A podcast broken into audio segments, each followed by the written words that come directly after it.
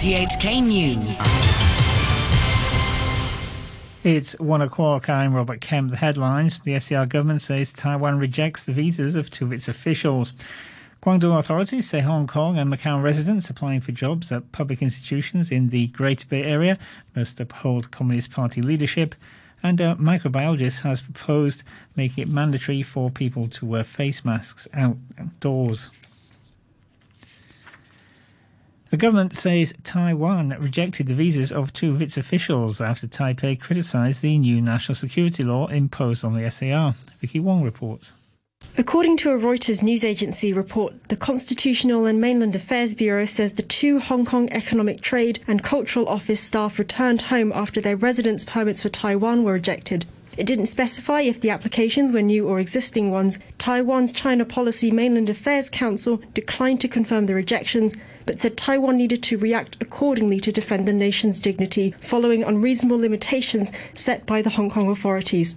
The acting chief of Taiwan's de facto consulate in Hong Kong returned to Taiwan last week after refusing to sign a document supporting Beijing's claim on the island under its One China policy. A senior Taiwan official has told Reuters that Taiwan officials in Hong Kong have been told their visas won't be renewed unless they sign the document. Guangdong authorities say Hong Kong and Macau residents applying for jobs at public institutions in the Greater Bay Area must uphold Chinese Communist Party leadership. Jimmy Choi reports. The new rules issued by Guangdong's Human Resources and Social Security Department say eligible SAR residents can apply for the jobs in nine mainland cities, including Guangzhou and Shenzhen, through open recruitment. The institutions provide services such as education, research, social welfare, television, and broadcasting. Only those residents with no overseas right of abode can apply. They must also uphold Chinese Communist Party leadership, the socialist system, and the country's unity, safety, honor, and interests. The rules say those hired will be offered endowment and medical insurance and other benefits. Microbiologist has proposed the government make it mandatory for people to wear face masks outdoors. The Executive Council is believed to be holding a special meeting to discuss the mask requirement for all indoor public places. Ho Pak Leung from the University of Hong Kong also urged the authorities to extend its ban on dining in after 6 pm to cover the daytime. He says draconian measures are necessary to prevent a collapse in the healthcare system because of the pandemic. He said although the number of local cases fell slightly in the past couple of days, it would take around five more days to see whether current social distancing measures were effective. The Immigration Department says it believes detainees on a hunger strike at Castle Peak Bay Immigration Centre have been consuming other food. Concern group says they're protesting over what they see as the indefinite detention. Richard Pine reports. The CIC Detainees Rights Concern Group said 15 detainees were taking their hunger strike into a fourth week and at least one had stopped drinking. The group said they reported dizziness, muscle aches, and fatigue. But the Immigration Department says it's been monitoring their health and none reported being sick. It said glucose levels were normal and they were generally emotionally stable. It said staff provided counselling and met the detainees to explain the progress of their cases. It said most had criminal records involving serious or violent offences, including blackmail, wounding, and drug trafficking, and were subject to deportation. But all had raised objections by lodging non refoulement claims. Even though these claims were rejected by the department and an independent tribunal, the detainees remained in Hong Kong because they were seeking judicial reviews. Police say they've arrested a 42 year old man in Wong Tai Sin in connection with a series of damaged windows in the area. Investigators believe the suspect was responsible for 12 cases of criminal damage in Kiew North Estate and another nearby estate. They say the windows of flats and fire exits were indented and the damage was believed to have been caused by air guns. Four air guns were seized from the flat where the suspect was arrested. Students have received the results of their Diploma of Secondary Education exams electronically, with the seven top scorers coming from the traditional top schools. Priscilla reports. The seven students with perfect grades consisted of four males and three females who attended the traditional top schools, including St. Paul's Coeducational College, Diocesan Girls' School, LaSalle College, YN College, and Queen's College. Results were released online due to the coronavirus pandemic. The Secretary General of the Examinations and Assessment Authority, So Kwok Sang, said students were able to access their results through emails or school intranet from 9 a.m. Two students who spoke to RTHK said the process was straightforward, but claimed their grades were affected by the cancellation of Chinese and English oral exams due to the pandemic. Police have denied firing pepper balls at a man at close range last night in Yuen Long during a dispersal operation when people were marking the first anniversary of a gang attack on bystanders at the town's MTR station. In a Facebook post, police disputed the claim, they say came from a person who plans to run for Legco, that officers fired just inches away from a man's head in Yau San Street. Police said officers were aiming at a pavilion some 10 metres away to disperse people who were chanting slogans. Police expressed outrage at the claim, saying it incited hatred. The only candidate for Vice Chancellor of Baptist University says he'll do his best to preserve academic and speech freedoms. The Polytechnic University's current Deputy President and Provost, Alexander Wai, met the Baptist University's teaching staff and students in an online meeting. When asked for his take on the national security law, he said it would depend on how the government and the courts enforce or interpret the broad sweeping law. Executive Councillor Ronnie Tong has suggested the government allow separate groups of voters to cast ballots in the September legislative elections. Told an RTHK programme this could help reduce crowds at ballot stations and reduce the health risks amid the coronavirus outbreak. He said this should also address demands from the pro-government camp who want priority voting for the elderly. He said a proposal for DAB heavyweight Tam Yiu Chung to delay the polls could lead to legal challenges and create political harm. The US Secretary of State Mike Pompeo, on a visit to London, says Washington wants to build a coalition of like minded allies to counter what he called the threat from China. Such an alliance, Mr. Pompeo said, should persuade Beijing to stop aggressive behavior, including making illegal maritime claims and covering up the coronavirus outbreak. We want every nation to work together to push back against the Chinese Communist Party's uh, efforts in every dimension that I described to you today. That it certainly includes the United Kingdom includes every country. We, we hope we can um, build out a coalition that understands this threat and will work collectively to convince the Chinese Communist Party it's not in their best interest to engage in this kind of behavior. The United States has accused China of involvement in attempts to hack companies working on coronavirus vaccines and treatments, as well as targeting human rights activists in the US, China, and Hong Kong.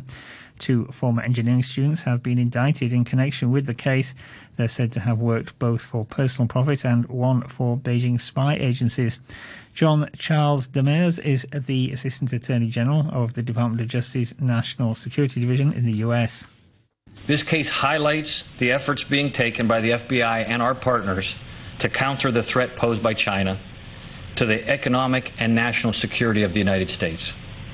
It also demonstrates the FBI's commitment to protect our nation and sends a message that, as Director Wray mentioned just two weeks ago, when China violates our criminal laws and international norms, we're not going to tolerate it. In his first coronavirus briefing for weeks, President Trump says the outbreak is likely to get worse before it gets better. He urged people to use masks when unable to socially distance, something he's been reluctant to endorse in the past. We're asking Americans to use masks, socially distance, and employ vigorous hygiene. Wash your hands every chance you get while sheltering high risk populations.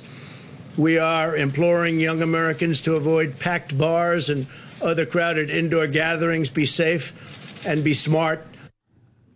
He also defended the administration's handling of the disease. Mr. Trump said the mortality rate in the United States had continued to decline. Tuesday's national figure for deaths has surpassed 1,000 for the first time in nearly 50 days.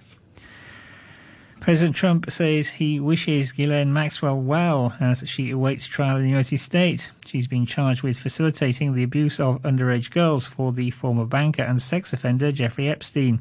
Mr. Trump was speaking at the end of his coronavirus news conference. Here's the BBC's Peter Bowes.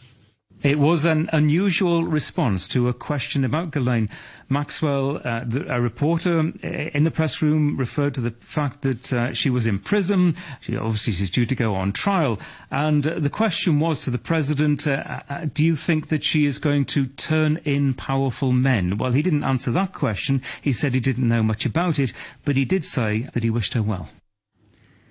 The acting Secretary of the U.S. Homeland Security Department, Chad Wolf, has defended the actions of federal law enforcement officers who've been protecting government buildings against demonstrators in the city of Portland, Oregon. Mr. Wolf denied claims that the security officers had no identification and insisted they were wearing police insignia. These police officers are not stormtroopers. They are not the Gestapo as some have described them. That description is offensive, it's hyperbolic, and it's dishonest. And every law enforcement officer and every reasonable American knows this. Officials in Afghanistan say a teenage girl shot dead two Taliban fighters who had raided her home and killed her parents. 16 year old Kamar Gul watched as her father was targeted because of his support for the government. Her mother tried to stop them and was killed by the insurgents along with her husband. Miss Gul then took the family's gun and shot dead the two militants. Cathay Pacific says it has reached an agreement with Airbus to delay the delivery of new aircraft, and it's also in advanced talks with Boeing about deferring its orders. In a filing to the Hong Kong Stock Exchange, the airline said the deferral was expected to produce cash savings in the short to medium term. It also said it had reduced its monthly cash burn to about $1.5 billion from 3 billion while maintaining a skeleton flying schedule. Cathay had expected deliveries of 44 Airbus planes and 21 Boeing aircraft by 2024 according to information released to investors late last year. Short time ago, the Hang Seng Index was at 25,534. That's 101 points down on the previous close. Turnover stands at $73 billion. Currencies, US dollars trading at 106.84 yen. The euro stands at 1 US dollar and 15 cents, and the pound is worth 9 Hong Kong dollars and 85 cents. Sport now, and here's Adam Chung. We start in the English Premier League and a huge win for Aston Villa. They've moved out of the relegation zone and above Watford on goal difference. Villa beat Arsenal 1-0 after Manchester City had hammered Watford 4-0. The BBC's Conor McNamara reports from Villa Park. Well, the celebrations at Villa Park. This has been a very important day for this club in the Premier League and their hopes of staying in it for next season. They started the evening in the relegation zone. They were helped out by Manchester City, who not just beat Watford, but beat them comprehensively by four goals to nil. And that meant that Villa could make up not just the point differential, but to overtake Watford and goal difference as well going into the last day. They have done that magical from Trezeguet. And at times this season, it has felt like Villa would need something magical to stay up. He produced a wonderful goal midway through the first half. And now they've pretty much got this in their own hands, Villa, going into the final day. Should they win, and as long as Watford weren't to win by a bigger margin in the other game, then Aston Villa will be assured of their Premier League status. Villa have picked up seven of their last nine available points. Here's their boss, Dean Smith. Obviously, a, great performance, but an even better result because the result is what we needed against a good team who were just off the back of beating, you know, two of the best teams in Europe. So we knew we had to show a lot of courage, a lot of heart, and, and work rate. And I, I thought it was a real team performance today. Defeat for Arsenal means the only way they can qualify for European football next season is by winning the FA Cup. As for Watford, their under 23 coach Hayden Mullins was in charge of their 4 0 defeat to Manchester City after manager Nigel Pearson was sacked earlier this week. Mullins admits his team were outclassed by City. Yeah, it was a, it was a, it was a tough game. We knew it was going to be tough. They're a great side. Listen, it's a, it's a fantastic side with a fantastic manager. Uh, we knew that. Um, coming off the back of the result they had recently against Arsenal, we knew that they were going to be. Um, owing their manager a bit of a performance, as, as it were. So, you know, we knew it was going to be a tough day. Um, we tried to set up as best as we could to uh, combat that, and um, you know, we have to believe. And, and like I say, we've got some big characters in the dressing room, and hopefully, we'll be ready for the next game next week.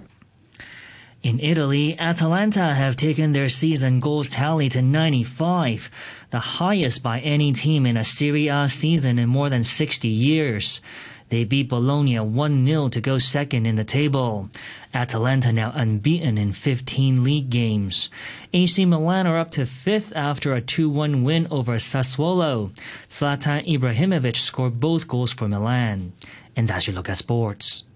To end the news, the top stories once again. The SAR government says Taiwan rejects the visas of two of its officials. Guangdong authorities say Hong Kong and Macau residents applying for jobs at public institutions in the Greater Bay Area must uphold Communist Party leadership. And a microbiologist has proposed making it mandatory for people to wear face masks outdoors. The news from RTHK.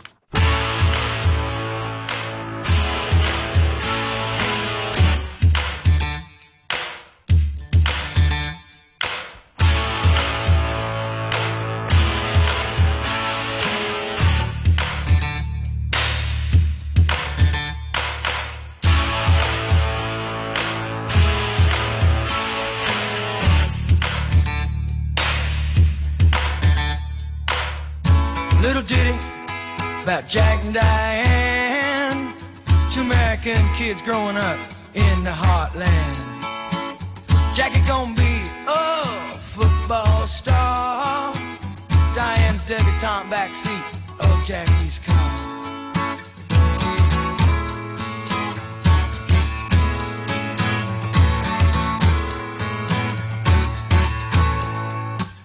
Sucking on chili dog outside Tastee Freez.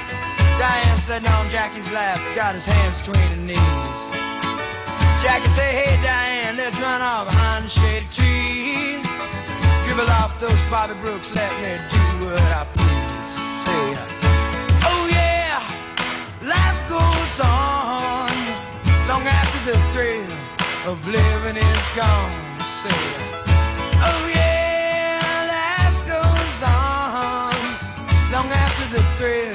of living is gone to walk on.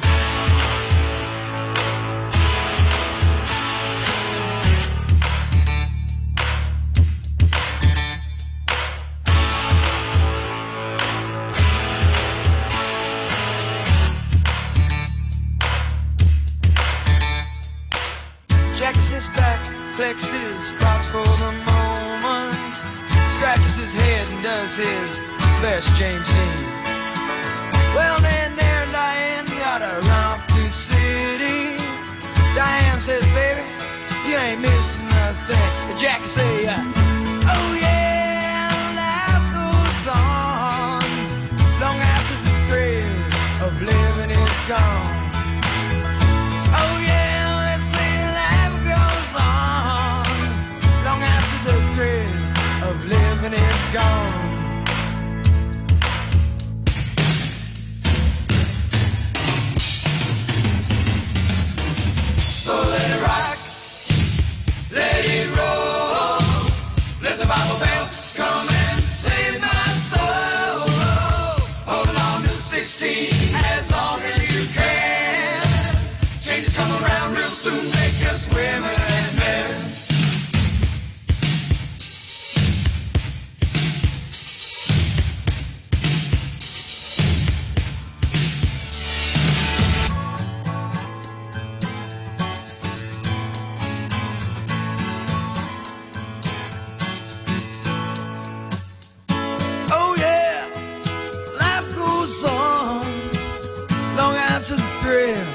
Living is gone. Oh yeah, they say life goes on long the thrill of living is gone. A little ditty about Jack and Diane, two American kids doing best they can.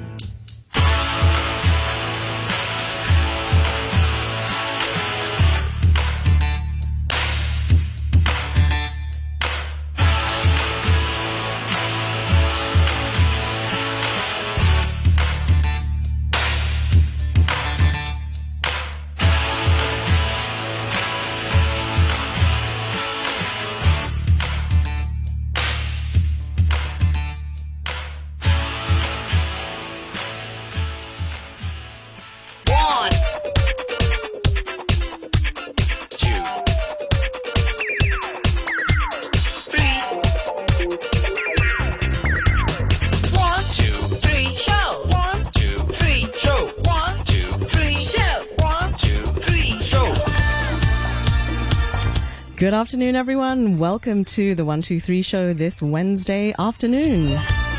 I'm Karen Coe, joining you from now through till 3 o'clock this afternoon and we have a great show for you. First of all, big thanks to Phil Whelan for this morning's morning brew. And today, after 1.30, we're going to talk to Sonalie Figueiras, the founder of health and sustainability platform Green Queen, about delivery waste, as a lot of us are